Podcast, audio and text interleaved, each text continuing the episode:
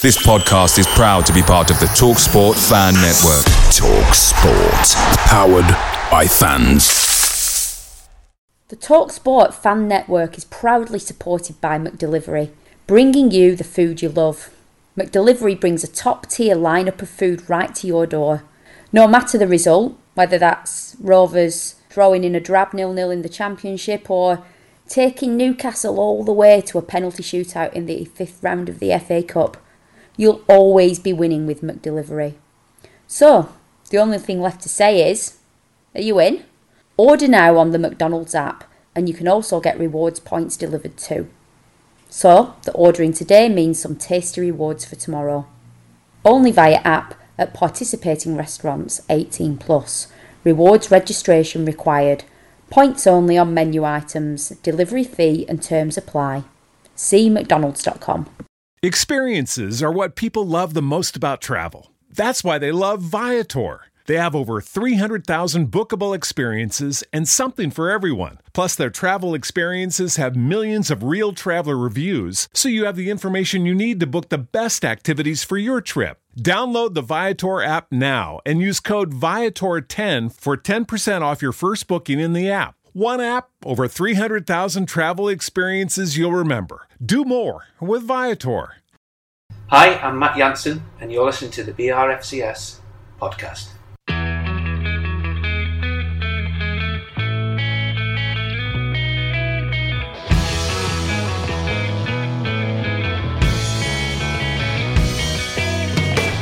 Welcome, one and all, to this very special episode of the BRFCS podcast.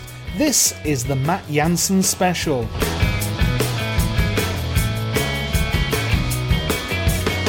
In part one, we'll be chatting with Jon Colman, who has ghostwritten Matt's recently published autobiography. But as a special treat in part two, we have an interview with the man himself, because we caught up with Matt at Ewood Park just before his Evening with Matt Jansen event and what a special interview and what a special occasion it was.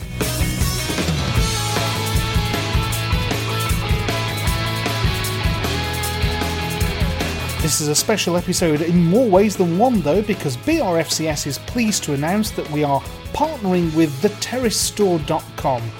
We've got special discounts lined up for all you podcast listeners just go to theterracestore.com and enter BRFCS at the checkout to get access to your special discount.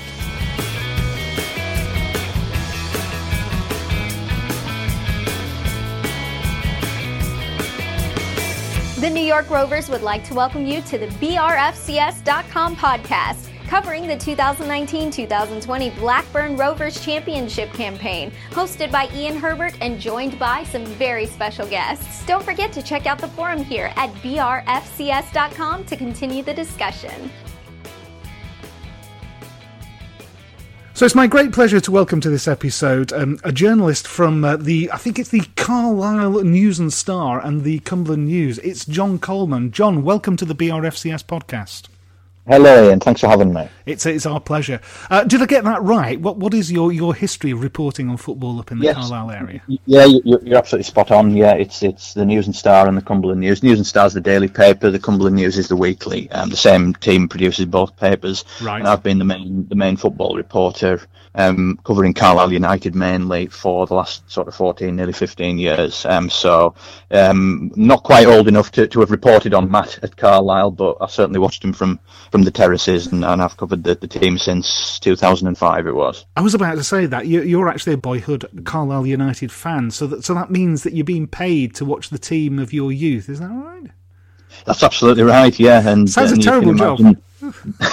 it, it, wasn't Saturday because Carlisle played Exeter and, were, uh, and weren't uh, yeah it wasn't one to write home about. But it, it is a labour of love, absolutely. Yeah, yeah. It's, it's, a wonderful job, but to, to cover the team you you grew up supporting, and you know I was taken to watch Carlisle by my dad from, from the age of sort of eight, and then you know several years later was fortunate to get to get the job of writing about them. So yeah, ups and downs and and successes and miseries and everything that goes with being a football supporter. I've been very lucky to have been able to call that my job as well. So, fantastic. so yeah, it, it's a fantastic job, and and yeah, and it uh, it tests you in some ways, but there are a million worse jobs out there to be doing. So I, I know how lucky I am to do it. So you will have seen Matt play for Carlisle United as a fan. What what was he like then? To what extent was he was, did he stand out from the rest of the team, and yeah, to what extent was he destined for greatness?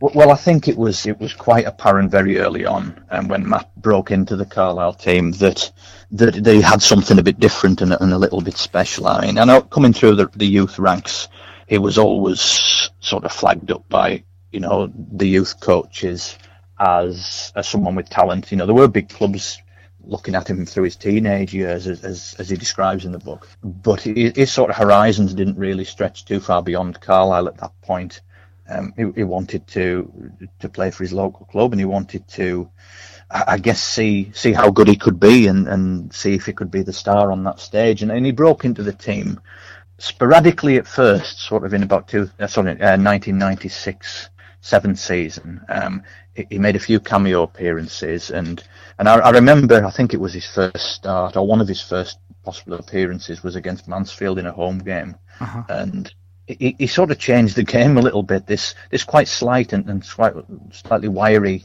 teenage lad who just seemed to have this ability just to to take a player on and just go past him just when you didn't expect it. And, and he was involved in a move that led to a penalty that got Carlisle a point. I think they were down to ten men at the time as well. And it was just a little bit of a sort of refreshing introduction by this this kid with a, with a little bit of magic in his boots. And yeah. there were a lot of talented young Cumbrian players at the time. There was a real wave of them. People like like Rory Delap and Lee Peacock and Scott Dobie came through. Paul Murray was a really, really good player who'd broken through a bit earlier. And yeah. So it was very much a theme at the club at the time that these local lads were, were really coming through and making an impact. But Matt, Matt just had a little bit, a bit more than the rest, I think. And yes. He, he didn't, he didn't get in regularly that season because Carlisle were were doing very well at the time. They got promoted. They went to Wembley and won the Auto Windscreen Shield. They, were a successful side with a fair bit of experience and a good formula. And uh, there was a little bit of a clamour for Matt to get more opportunities, but uh, he, he didn't really have too much of a case to be saying, "Look, I need to be in this team," because they were winning regularly as it was, and they were, they were good enough. And and also Mervyn Day, the manager, was I think was quite keen to protect Matt a little bit because yeah. there was some pretty rough house defending at the time. Again, he, he describes a few of those in the book, which I'll which I won't I won't go into too much detail on here, but. Matt was never afraid of, of, of, a rough challenge and he quite relished it, but I think Mervyn Day was keen to protect him. And it wasn't until the following season that, when they were up in the, in the what's now League One, that his case to be playing was, was, was now irresistible and he got into that side very quickly. And, and over that first half of the 97-98 season, he was the star. He was yeah. producing individual performances which were just a cut above of what you normally saw at that level. Individual skill, again going past people, better in the air than probably some people maybe remember as well. He had a real spring on yes, him. Yes, he did. And he just he just had he just had you know he had goal scoring ability too, but he just had flair and and so many of the things. A bit of a fantasy footballer for that level, and I think you knew yeah fairly quickly that he's going to be in demand, and, and, and so it so it happened with, with some of the biggest biggest clubs in the land. So I can't think of a more talented, naturally talented, homegrown player I've ever seen come through at Carlisle than, than Matt Jansen. Um, and they've had some good ones, and they've also had some good sort of young loan players too over the years. But I I would put Matt at the top of the tree from my point of view on that. It, I think it's always the case with a, a, small club when you see a player like that coming through, you just cherish them while you got them because you know, as you say, that they, are going to get picked off. I think at, at Rovers, certainly my heritage, watching them in the in the seventies in the third division, you, whilst you, you welcomed a good player coming through, you, you part of you is thinking, oh, he's not going to be here long, is he? And, and I get the, I get the same sort of sense that it's kind of like enjoy it while it's here. Yeah, it, and uh, at Carlisle at the time as well, they'd, they'd, they'd, they'd come out of a really moribund and, and quite worrying period in, in the history in the very early 90s. The club was skint, it was broke, it was really sliding into oblivion. Then then Michael Knighton came along with, oh, yes. with his big promises, and, and initially he transformed the club. He, he got the club back on a successful footing. They had they had a promotion. They went to Wembley. The place was energised. They, they went up. They went down. They went up again, and it, it was that following season, I think, where Knighton's reign sort of turned very sour. Um, Yeah. from- quite quickly, I think, and that that period when when Matt was breaking through and really making a name for himself, that they'd actually sold one or two of the, the young stars. Supporters were, were expressing concerns about where that money was being reinvested. The, team was never able to kick on from, from, from a promotion, from a success. They sort of they hit the buffers and went back the other direction again, and then questions were being asked about Knighton stewardship of the club, and and it, they just seemed to be just selling the selling the family silver Yes. a little bit um, Yes. without without really reaping any benefits from it ultimately and and that was the period really where you you knew and it was crystallized that yeah these lads these lads aren't going to be around for long. They, they, are a selling club. They are cashing in on these young assets. It, it's it's a shame they couldn't have held on to them and, and, and built on them but sometimes it's just the nature of the beast at a smaller club but other times you you think you know, if only they'd, they'd maybe just battled a bit harder to build a team around that core because it was it was a once in a generation Yeah. um, flowering of talent really, and, and Matt was Matt was by far the best. But having said all that, they were never going to keep a talent like him for long because you know, as I say, the biggest clubs in in the world in Manchester United were chasing him. So. Um, that was the reality of it, really. With certainly with Matt and one or two others. Absolutely, absolutely. So, um, just in case it's not apparent to our listeners, you you've been, uh, I think the phrase is the ghostwriter of Matt's autobiography. How did the assignment come about then? How did you first um, hear of the, the opportunity, and, and how did it how did it crystallise? Yeah, I was obviously, a, you know, a, supporter of, of Carlisle. Had watched Matt and, and had followed his story ever since. You know, sort of shared in, in everyone's real sense of of heartbreak for Matt when what happened to him in Rome and the way his career tailed off since then. And as a journalist, um, covers who covers Carlisle United and, and Cumbrian footballers. Matt was one of the was one of the very finest. And as a journalist, you keep you keep in touch and you keep tabs on these Yeah. these players. I didn't really know Matt. I, I'd never really met him. I don't think in my reporting days until probably about five years ago when it was it was up in Carlisle for um, for a testimonial of, of Peter Murphy, someone else with, with a Blackburn connection, um, a real legend of, of Carlisle United. He got a load of ex players up to, to play in this in this testimonial sort of charity game. Matt was one of them, and I think I bumped into Matt when he was coming off the pitch and just introduced myself and said, "Look, you know, it'd be nice to come down and, and do a piece with you with what you're doing at Chorley." He was, he was Ah, okay. assistant, manager then, and, Yeah. and Matt was Matt was Matt. He was he was saying, "Yeah, absolutely. Look, you know, here's my number.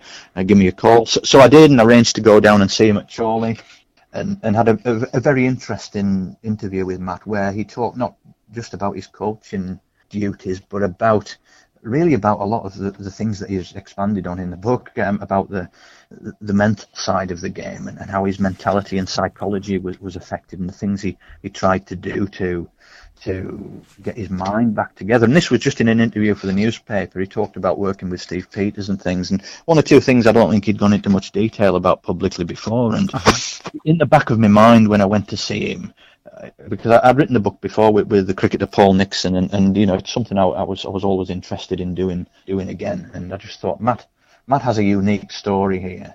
I was I was quite surprised it, it, it hadn't been committed to print before. Yes. And I think I dropped it into the conversation. Look, have you ever thought about doing a book? And and I think I think most footballers probably think they've got a book in him. Some some of them probably shouldn't shouldn't Yes. bother because they're perhaps not as, not as interested as maybe they think in their own minds. But Matt was a little bit different. He his thoughts were, well, look, I, I- it was quite a long time ago that I played. Would people really really at the end of the day be, be that interested?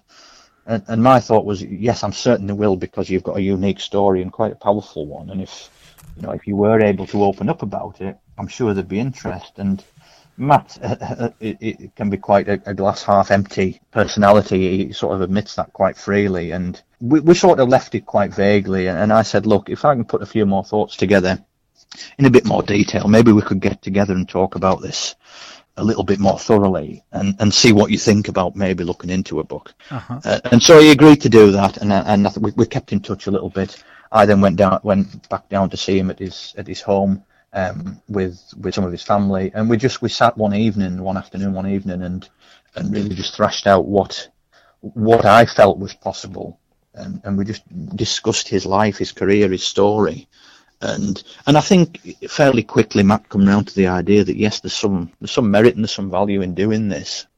there was an article on on the Daily Telegraph website a few years ago that, that kind of stuck and, and stuck in Matt's craw a little bit. Um, it was it was a bit of a clickbait article about a number of young English strikers Yes. who who never lived up to the hype. I think it was it was something like. Yes. And there was, there was one or two you clicked through one or two, and then there was Matt, and the article was shamefully made no reference to his this horrendous injury, yeah.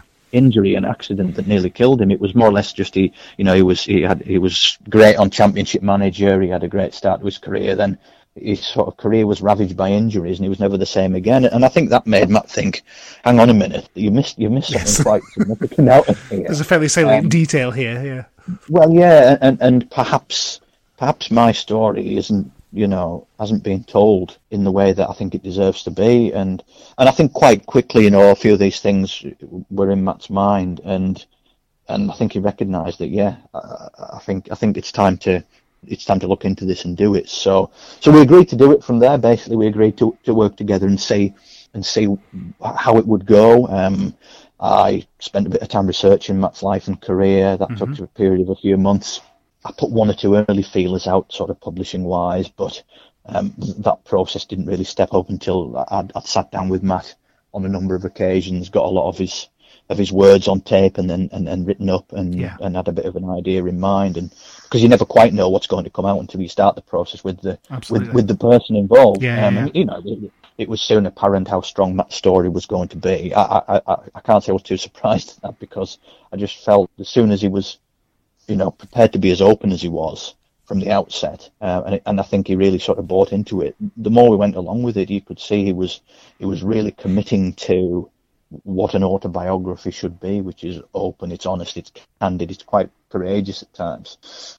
And as that went on, that, that's how the process just went. I would go to Matt's house in Alderley Edge. We'd spend two or three hours just going over a certain stage in his, his career or his life, and it would piece it together from there. I, I- spoke to Lucy, his wife, uh, once or twice as well. She was she's one of the heroes of the story, really, and she was. I was about to say that. Yes, very much so. and and one or two other people who've been sort of central to his life and career. Went to see his parents on a couple of occasions. His his brother-in-law and, and, and former agent Jay, and and his father-in-law Barry, who's been really again one of the heroes of not just Matt's story but the book itself. He's been such an asset and such a, a support. And so you, you you're touching a lot of bases really in the process, and and then it just came to. Um, sort of discussing it with a, with a literary agent who was recommended to us. We met him. He was really keen and thought that the book had merit and could could attract publishers. And and then he he, he really smoothed the process to, to getting us the, the publishing deal with Polaris. And then that's when the, the, the process kind of sped up again.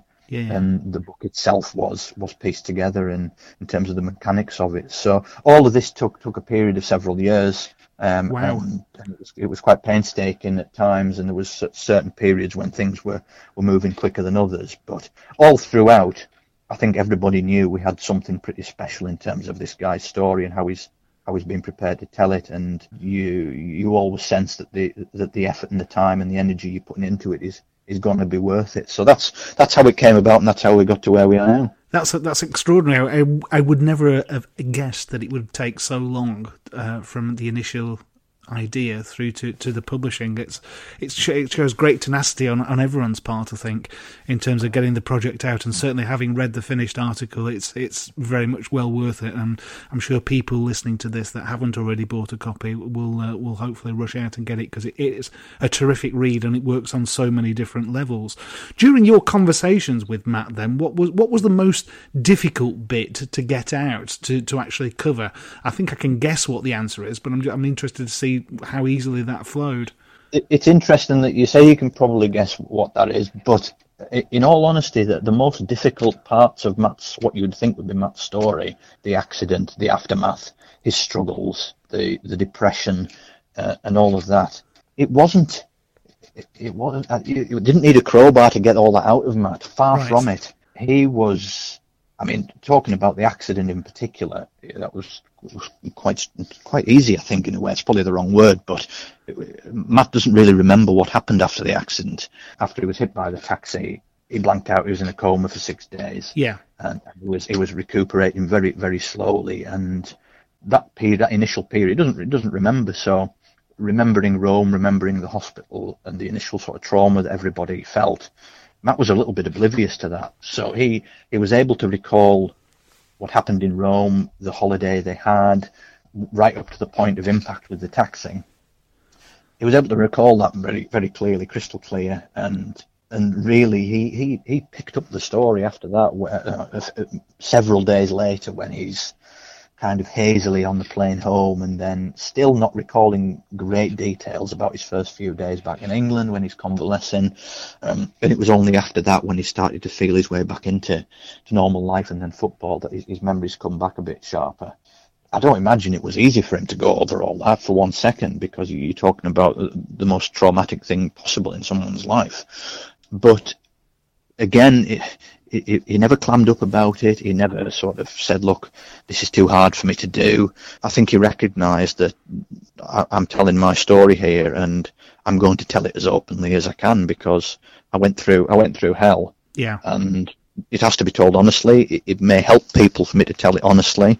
I think Matt's got a, a, a, such a different perspective on, on his own sort of mental health and everything than than he did when he was really struggling at the time. I think you know he's obviously a bit older, wiser. There's a bit of time and distance there now. Yeah, yeah. I wouldn't say there was any part of it that was really difficult to to discuss with Matt you, are conscious that you're discussing difficult things, and and it, it wasn't going to be you know a, a barrel of laughs all the time talking about this stuff. But but as I say, it wasn't. I, I was pushing an open door with Matt and getting him to talk about this stuff because I think he recognised the the value in doing yeah. so. To what extent do you think this has been a cathartic exercise for him then?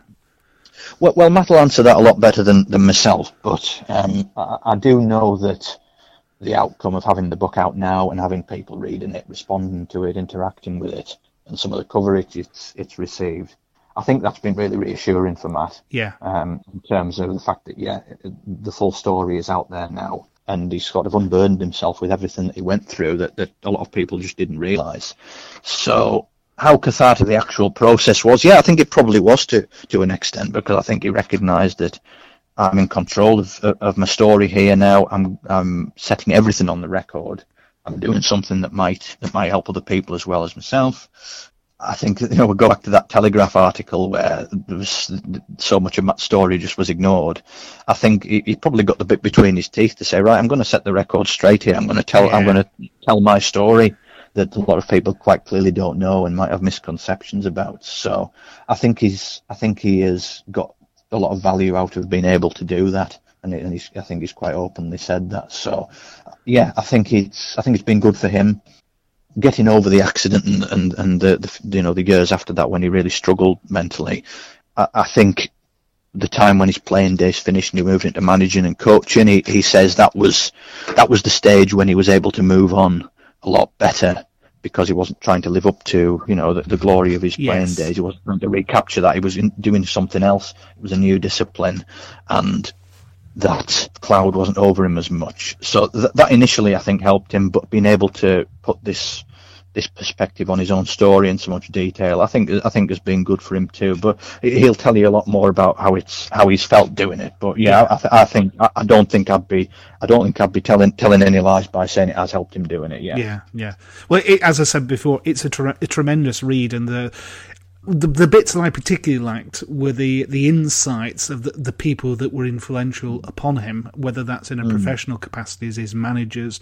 Steve Peters clearly has an important role to play, but you've touched on it already, and it's uh, Mrs. Jansen, Lucy, uh, yeah. and her family, as you say, um, Barry, the father-in-law. There's a lot of. It seems like he has a robust support network around him, and that that's yeah. really reassuring uh, to to, to, to know yeah. that people have those those best interests at heart.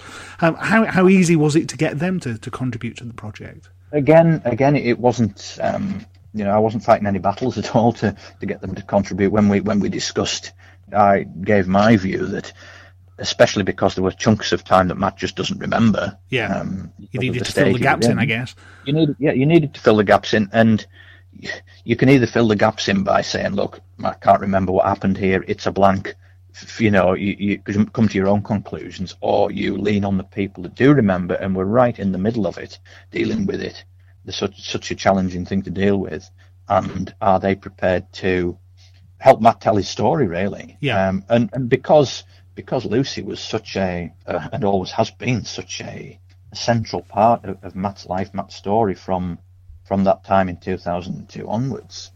I just felt it would be potentially so valuable to to, to hear Lucy's insights and and I was just so grateful that she was as as willing and open and, and again courageous to do so. Um, I sat down with Lucy a couple of times and with the dictaphone on, uh, as, as I had been with Matt many yes. times, and, and and Lucy and Lucy spoke and was was insightful and was was detailed. And again, don't for one second think it was the easiest thing she, she would ever have done in her life. But again, she was she was brave in doing so and recalling really upsetting things that that she experienced that Matt didn't in a way, and and I, I feel it's really added just a sense of authenticity that to, to, to, to, parts of the book, telling the reader what actually went on when Matt was out cold in lying face down in the cobbles in Rome, what what it was like when he was in a coma in in that horrible uh, first hospital they were in in Rome, um, what was happening around Matt uh, when this life changing thing had just happened where after the impact and Lucy's very, very, very smart, very, um, very savvy person. I found, and but ultimately very sort of candid and sincere. And uh, I just, I just, I found her insights so valuable, and and and I think the book benefits from them immensely. During during the the, the process itself, then uh, there are. I don't want to lead the witness, but there are, there are one or two interesting characters that come out, and you've touched on one already. Um, what, what, what was the funniest story or the funniest anecdote that that came out that you thought, oh, that's definitely got to go in? well, the, the, there are quite a few, and there were there were probably one or two that didn't make the cut as well. For, I guess that's what I'm angling at, but uh, legal people yeah. might stop you from saying. Yeah, there were one or two um, classic stories that just were probably legally. I mean, Matt was was adamant that, that certain things happened, but uh, proving them in a court of law might have been. so we had to err on the side of caution with one or two of those. I'd, I'd love to repeat those, but again, we'll be here one day. Yes, yeah, absolutely. Yeah, I, I, there were there were some quite entertaining things that he told, and some some some quite unique characters. I mean, for instance, Michael Knighton at Carlisle. That's the name Every, I um, had in mind, funnily enough. Yeah, I thought it might be. Every Carlisle supporter, and probably a lot of Man United supporters too, will have a fairly clear opinion and view and picture of Michael Knighton. I mean, in his 10 years of owning Carlisle United, it was a period of quite brash but genuine glory. Yeah. Followed by a, a real period of, Come down. of decline, struggle, and quite bitter sort of conflict, really, with, with, with supporters and, and, and press and, and everything else, and then become a real traumatic period for, for the club. So everyone has, you know, there's no grey area in people's opinions with Michael Knighton, but Matt paints the picture of this of this showman, this man who um, had an ego the size of a planet, who was quite a I don't know quite a unique sort of business style in terms of running the club and the process when Matt was being pursued by Manchester United and particularly Crystal Palace was quite interesting. Uh, Matt tells a story in the book about when it, it's quite unusual really to think back, but this was when Matt was playing in the first team at Carlisle. Yet yeah. mid-season, he was he was heading off to Manchester United to Derby and to train with these teams yeah. for a period days, which you you, you, you can't imagine uh, now happening. Um, Just imagine if he got injured or something. Yeah, well, absolutely. Yeah, you you you, you just it, it's it, and it was quite unusual at the time, probably, but even more so now. I think absolutely, in hindsight. Yeah. yeah. Um, but, but this was what was happening. That was you know he was playing for Carlisle, then he was jumping off the team bus, getting on Derby's team bus, going to play like a friendly for them.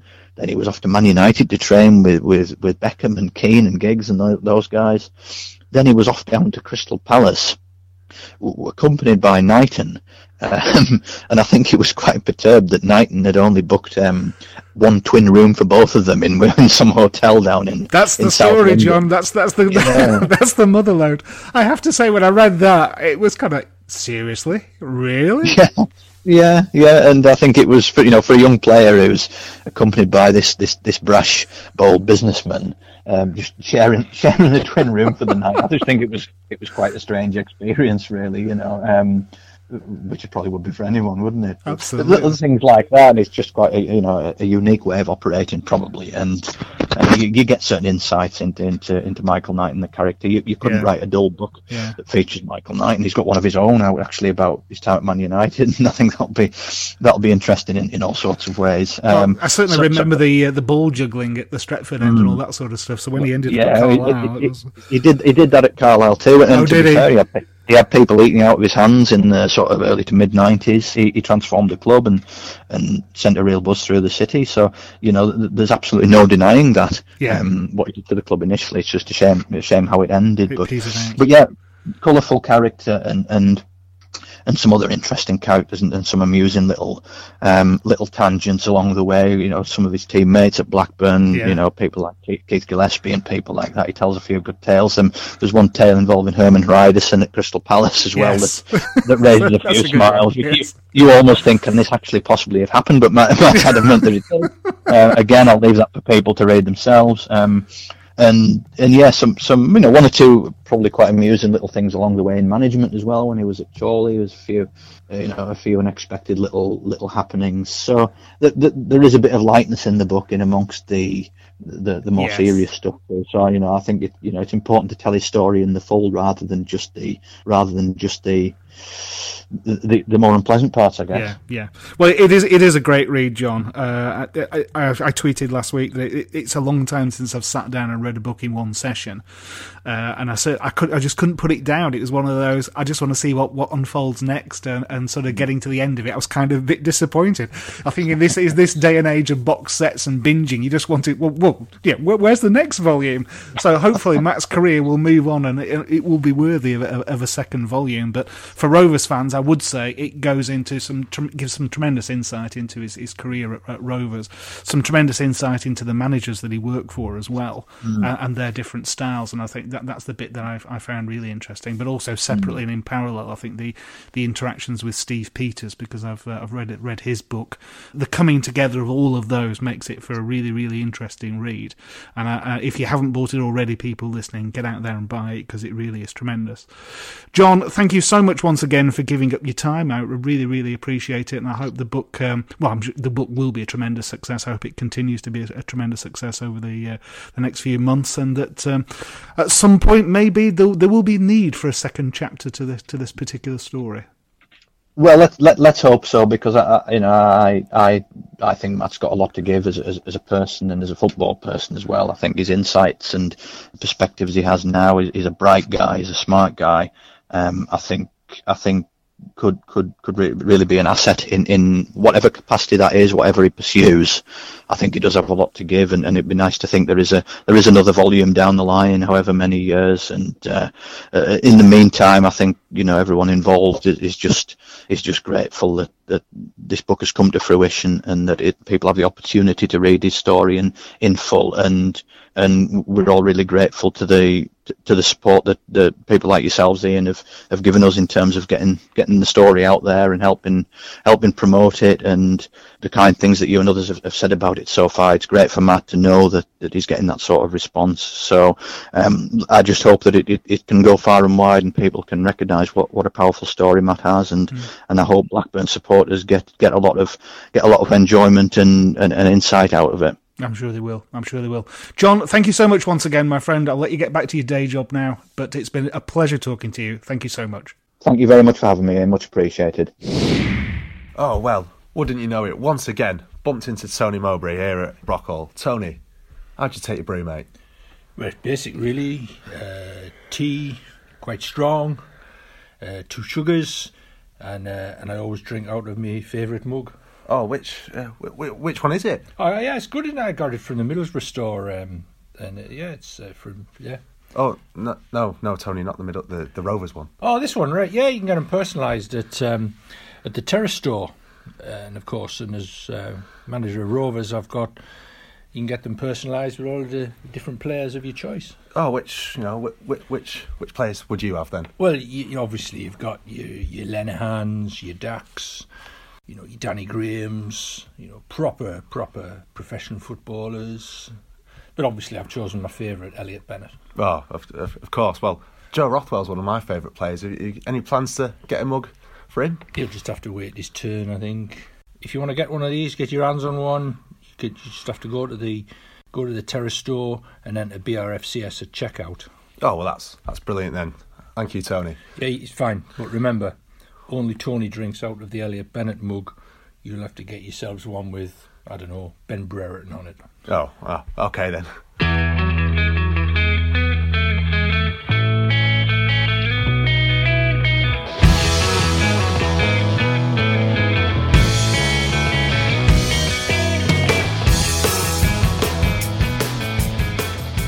They say you should never meet your heroes. I'm going to put that to the test now because I'm sat here at Ewood Park looking out over this resplendent pitch. But opposite me is the legend, the man that is Matt Jansen. Matt, welcome to the BRFCS podcast. Thank you very much. Great to be here. It's great to have you on board, I have to say. Um, a little confession there's only three times I've ever welled up in this stadium 1995 on the Monday night when the trophy was presented, 2000, first home game after Jack Walker's passing, and you had a role to play on that day against Norwich City, pinging one in, as I recall. And the third time was when you did a lap of honour round all four sides of this ground, but wearing a Bolton Wanderers shirt. And I stood and I applauded, but the tears flowed. How did it feel that day when you were actually walking around here getting the reception, but wearing a Bolton Wanderers shirt? Well, you were crying because I was wearing a Bolton Wanderers shirt. Well, I was, sad, I was sad to see you. I was sad to see you not, not playing for us. Well, I. I, yeah, no, I was sad to see, but I had some. The best career here of my whole career was was at Blackburn Rovers, and you know I had my troubles, and and I ended up going to to Bolton. Um, ironically, uh, first game that I once I'd gone to Bolton was against Blackburn Rovers at Ewood Park. You couldn't write it, but No, that right. that's how it was, and I came on last 15, 20 minutes, um, and the fans were incredible. Yeah. Um, and it's a local derby, and it's uh, but the appreciation that they gave me. I mean, you say you had a tear in your eye. I, you know, I cried all night that night. Um, God bless you. it was it was, you know, it, it was surreal. You you you you're playing against your favourite team, and and you're playing with, against arch rivals, and you get a standing ovation, and it's it's incredible. It was Um, surreal as a fan. yeah. I mean, this was my home. It- you know, Yeah. and this was my home, and this was, and it was, it was such a, a special place for me, and it, and it, and it always will be. Yeah, it was surreal as a fan, as I say, to see you wandering around in the Bolton Wanderers shirt. But anyhow, there we go. Let, let's raise, let's leaven the mood a little, shall we? So, the book, you're here tonight because it's a, an event with Matt Jansen, an evening with Matt Jansen. You brought piano, guitar, or you're going to sing your Well, own I, I mean, there's been a, a, a few bits on social media saying uh, an evening with Matt Jansen, wonder what he's going to sing, and, and this, that, and the other. Um, once upon a time, I might have got on the piano. I'm not very good anymore. Um, I haven't been practicing, but uh, yeah, it, when when when it was said when when Blackburn invited me and said, "Would you do an evening with Matt Jansen question answer?" and I thought, "Wow, it's not an empty room. I really hope that there's a few people there." and then when it got sold out in two days, I'm thinking. I wish it was an empty room. We didn't have to. But yeah, I'll be. I'm not. You know, I'm. I'm. I'm, I'm just uh, human. Uh, I'm going to be nervous, but I'll, I'll do my best, and hopefully it'll be a good night. I think the crowd will be on your side. Let's hope so. Let's I don't- so. I don't think that'll be- get heckled. I don't think that way. You might get heckled, but Yeah, for all the right. right reasons. That's way. That's way. So uh, I've got the book in front of me. Um, I tweeted a few weeks ago on the on the day it came out. It's a long time since I've sat down and read something in one sitting, but it really was one of those. I didn't want to put it down. I, I, I kind of I knew what happened, but I didn't know Yeah. what happened. Uh, and, and I think it's the revelatory nature of it that was particularly compelling. The, the, the, I mean, I've had such great feedback, and you're apprehensive when you're when you're uh, writing a book or putting a book out there, and will anybody really want it? It's been that long, and um, but the feedback and, and the response from it on the, on social media and elsewhere has been overwhelming. It's such so touching um, that people didn't really know the the true. Uh, the truth, really, of how I was feeling, how hard I was finding it, and because when you when you playing and you come off and you've scored all these he's back, oh yeah, and you, you sort of lie to the journalist or you, you live in a false life saying, yeah, I'm, I'm just building, but I knew inside I wasn't back and I knew there was difficulties and then there was problems and and this, the, the book's given me a chance to tell the story as it was, warts and all. Um, but it's had incredible feedback, and I'm so delighted that uh, people have warmed to it. So, what was the catalyst? What, what was the, the starting point for writing the book? What made you think there was a book in you? Um, I had been approached. Would you by a few journalists? Would you be interested in, in writing a book? And then Jon Colman, the author, um, came up to Chorley when I was managing at Chorley. Uh, it was three or four. No, it was 2014, I think it was, when I was assistant manager. And he says, "Could I do your story?" And I said, "Well, will anybody be that interested?" And he said, "No, you've got a hell of a story. Um, can we can we talk about it?" I said, "Okay." So we, that that long ago, and we started going into it. And as it went on, it, it developed in actually this story is a story, and it is quite interesting. And, and we delved deeper and deeper, and it, um, and it, and uh, I mean, you talk about mental health. You know whether whether I, it's mental health or whether I was just struggling and, and having difficult times. Um, it in 2002 that was frowned upon and that that was considered weak and psychology wasn't wasn't really a major thing in those days and now it's so prevalent and so um, in the public eye and so accepted um, I thought well why not you Yeah. know it, now I can tell my story instead of just pull your socks up and puff your chest out and get on the pitch and start playing now I can say I did struggle you know, and, and, would it have been dealt with differently in 2019 maybe um, and there was another there was another, another instance where uh, Jon had shown me a, an article written by a, a, a- a journalist that uh, I was.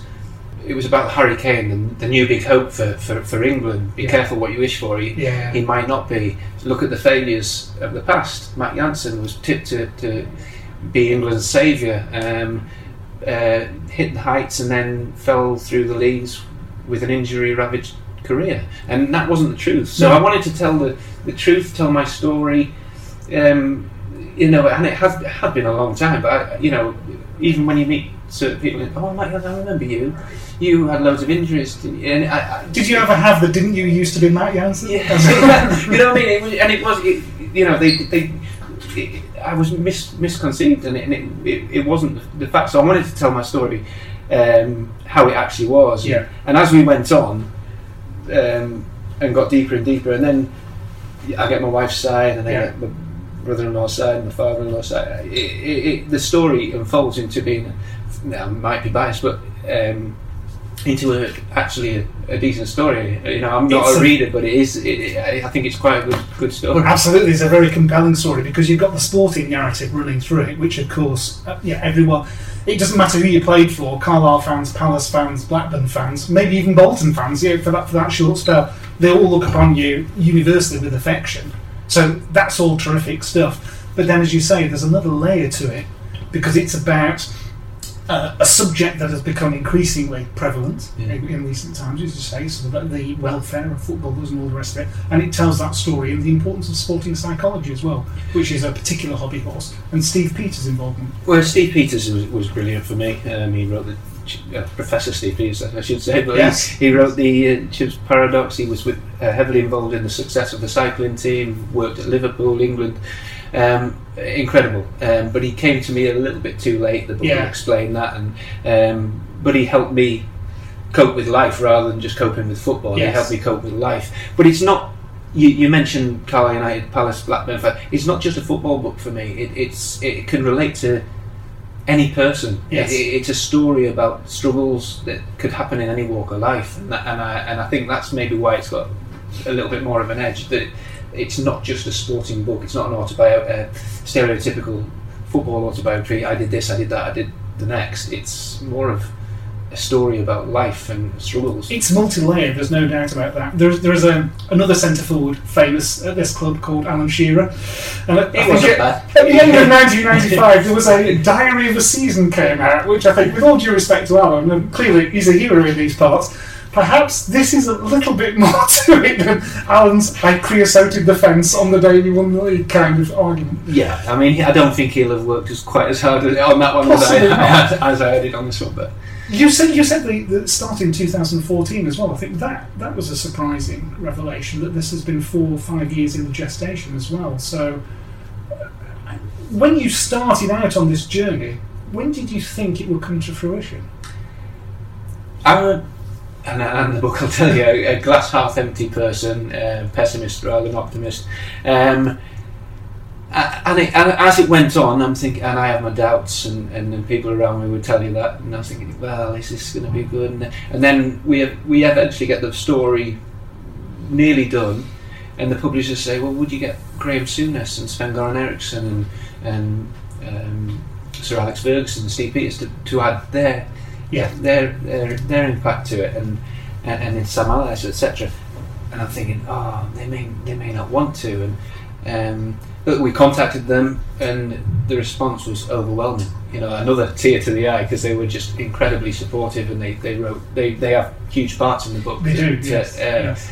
and say great things about me, which is which is touching. So it was me being, oh, I don't think they'll do it, but it's it's added to the book, added weight to the book, and it, Certainly it, it's fantastic that they did that for me. Yeah, those testimonials are absolutely terrific. So what I've done is I've marked some interesting, shall we say, passages, Right. either about specific anecdotes or people, and I've labelled them one to ten. So you can you can decide which way this this interview goes now by your selection of numbers. If you don't choose the right number, though, I'm just going to dip in because there's a couple that absolutely must come out. So give me a number between one Well, I and might ten. have to do my playing, my favourite playing number, which was ten. Right. Okay. This is nicknames. Oh shoot! Now, uh, uh, pertinent, given events, politically, shall we say, in the last few, few months, um, do, you want, do you want to own up to the nickname that your wife uses? Um, yeah, or would you rather distance yourself? Maybe. Well, I, I don't know. I think that he uh, that my, my, my nickname is Boris because she when she used to shout at me, my name uh, Jansen, and everybody used to call me Jansen and come on Jansen, and, and she changed that to Johnson. And then, uh, then she gave him the nickname of Boris, and this was way before he was Infamous, Even before he was mayor, I think he was. But uh, so she, when when I'm in trouble, Boris. Um, but yeah, no, I, I, topically, no. I think he. I'm not going to get into politics, but No, we'll he, wants, he, he wants to he wants to sort it out, and, and, and it's been three years in the running, so hopefully we'll eventually sort it out, and we'll Right, let's leave politics well alone. Give me another number then between 1 and 9, if you'd be so kind. uh, seven. Oh, good man. You've picked a beauty. Oh, yeah. Um, Howard Wilkinson. oh no, that's not a beauty. in the under 21s, and something which I can't remember whether it's from Police Squad or Airplane, but tell the story about loudspeakers around the training ground. Oh well, we just finished the season at, at Blackburn, um, and I was selected to go across to Bratislava um, under Howard Wilkinson. Prior to that, it was Peter Taylor, who was the England under twenty one manager, um, who was fantastic and laid back, and I really had a rapport with him. Um, and then Howard Wilkinson uh, took the realm, and.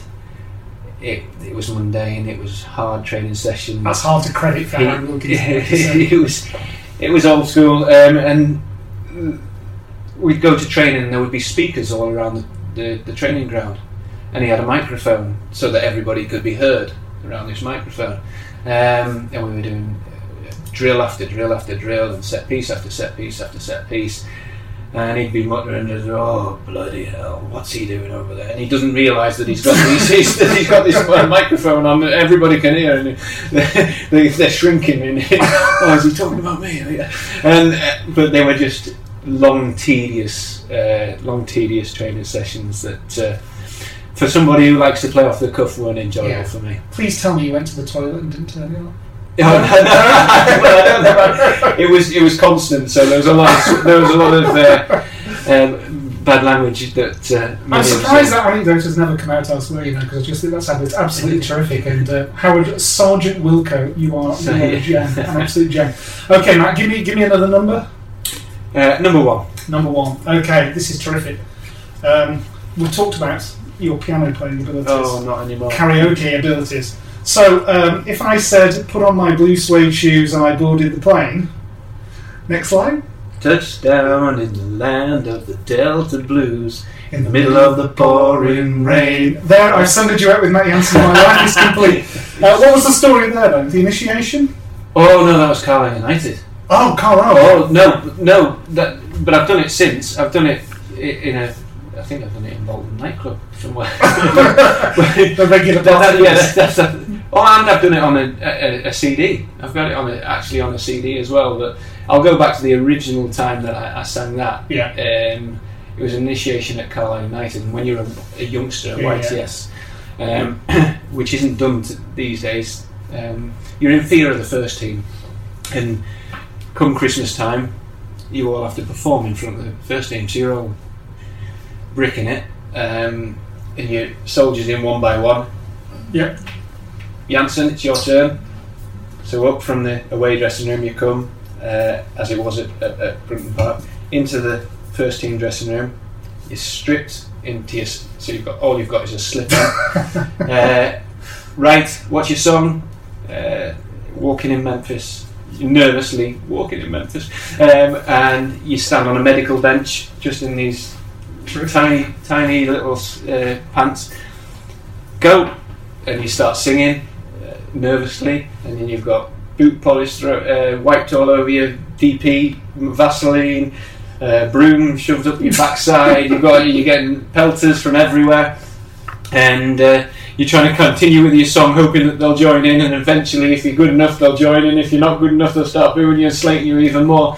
Finally, into the second verse, they started singing with me, so I thought, oh, You've won the uh, yeah, and then, and then they eventually clap you, and then you soldier out. You go back to your dressing room, and the next person uh, is called for their initiation. So, but I got through it. Nowadays, it's it's not the same. I going to say Um, things that are frowned on in the uh, the late 20, 2019. Yeah. That- that's yet another one, I think. Oh, right, there's there's one other which I'm gonna I'm gonna have to talk about then, which is the the League Cup final.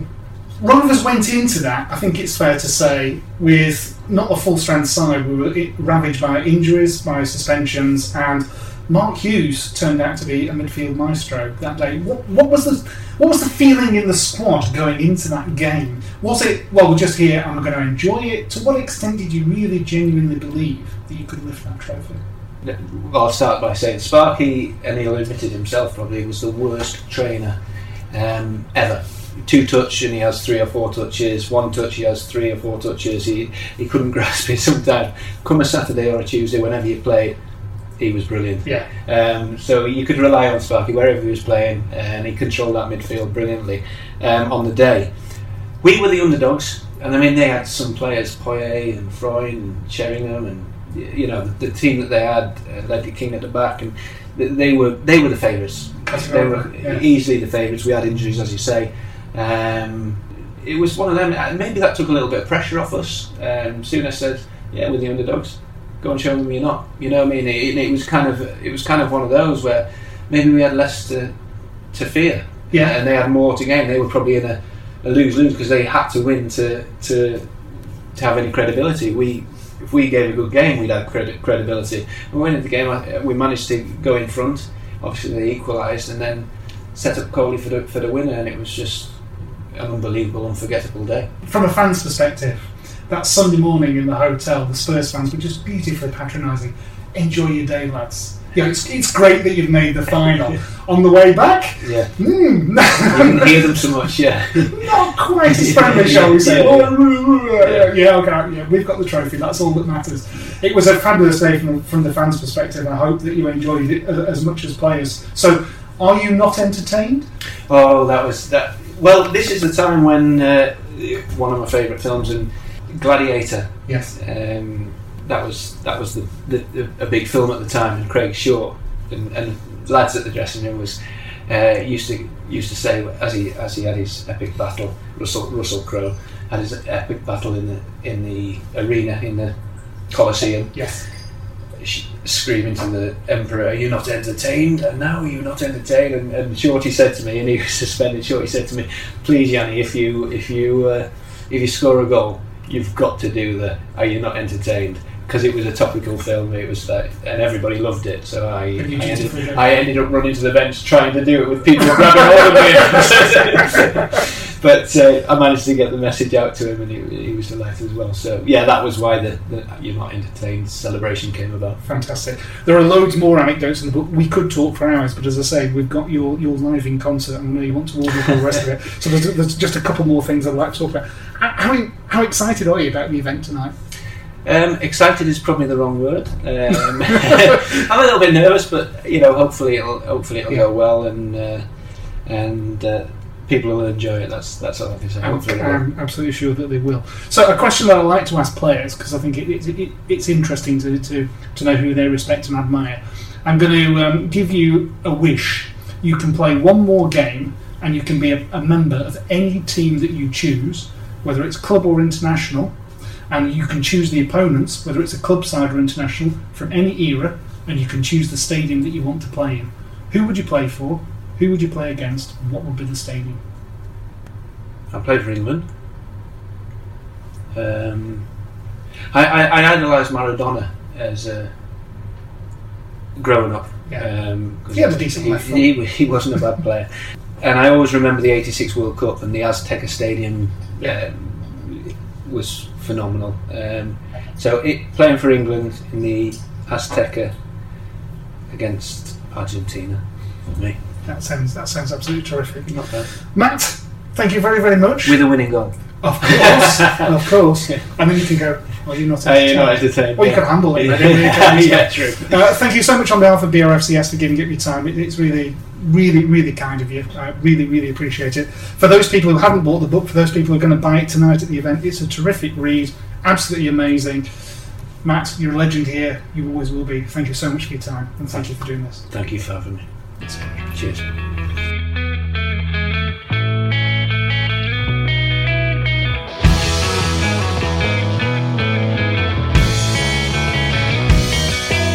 So there you have it, our very own Matt Jansen special. Uh, of course, a massive, massive thanks to Matt once again for giving up his time just before the uh, the event at Ewood Park. There, it really was uh, very, very kind of him, and uh, I hope you enjoyed the interview there. Thanks also, of course, to Jon Colman. Jon, instrumental in Matt's book. He was also very generous with his time, both over the phone and on the evening as well. It was great to catch up with Jon. And of course, massive thanks to our new site sponsors, theterracestore.com. You've already heard Tony Mowbray's advice go to the checkout and enter BRFCS to get your exclusive BRFCS discount. There's some great merchandise on theterracestore.com, I'm sure you'll like it.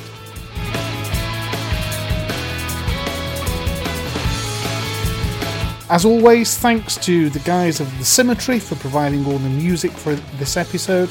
And lastly, thanks to yourself for listening. What's that? That, my friend, is the new iPhone in a retro Rovers 1995 Premier League winning phone case. I need one. I can go one better than that. Not only can I tell you where to get one, but I can get you an exclusive discount. Get yourself over to theterracestore.com and enter BRFCS at checkout.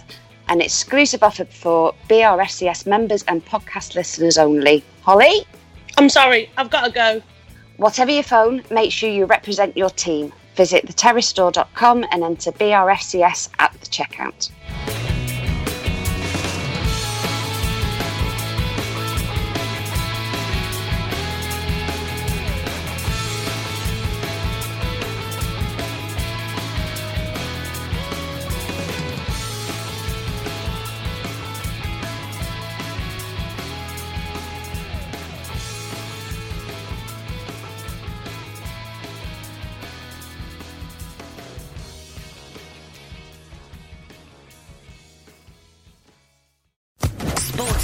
Podcast Network. Bread aisle, are you ready to rock? Dave's Killer Bread is the country's number one organic bread for a reason. Always delivering killer taste, killer texture, and killer nutrition. This isn't bread, this is bread amplified. It's the 90th minute. All your mates around. You've got your McNugget share boxes ready to go. Your mate's already got booked for double dipping, and you steal the last nugget, snatching all three points. Perfect. Order McDelivery now on the McDonald's app. You in? At participating restaurants, 18 plus. Serving times, delivery fee, and terms apply. See McDonald's.com. This podcast is proud to be part of the TalkSport Fan Network. Talk Sport. Powered by fans.